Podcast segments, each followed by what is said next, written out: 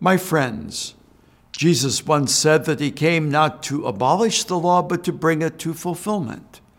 Our Savior did this not by issuing a revised set of rules, but by revealing more completely the generous, self giving, and merciful heart of his heavenly Father.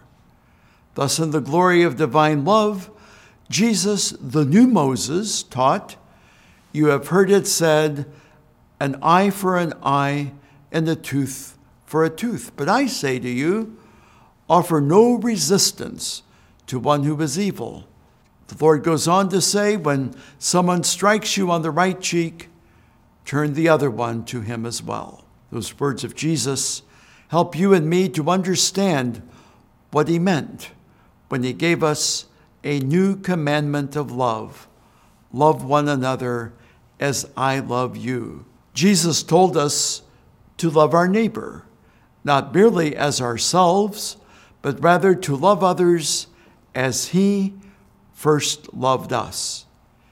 In giving us that new commandment, the Lord indeed set the bar very, very high. And let's face it, when we're wronged, often our first impulse is to take revenge, an eye for an eye. We are inclined to expose and embarrass anyone who had the effrontery to harm us. We want that one to feel the same kind of pain that we have felt. Yet, if the Lord were to mark all of our sins and iniquities, says the psalmist, who would survive? God is a good, loving, and forgiving God, slow to anger, abundant in his mercy. In teaching us to forsake vengeance, Jesus is teaching us to love others as God loves us. Elsewhere, he says, Blessed are the merciful, mercy shall be theirs. Forgive us our trespasses, as we forgive those who trespass against us. And he says, The measure with which we measure will be measured out to us.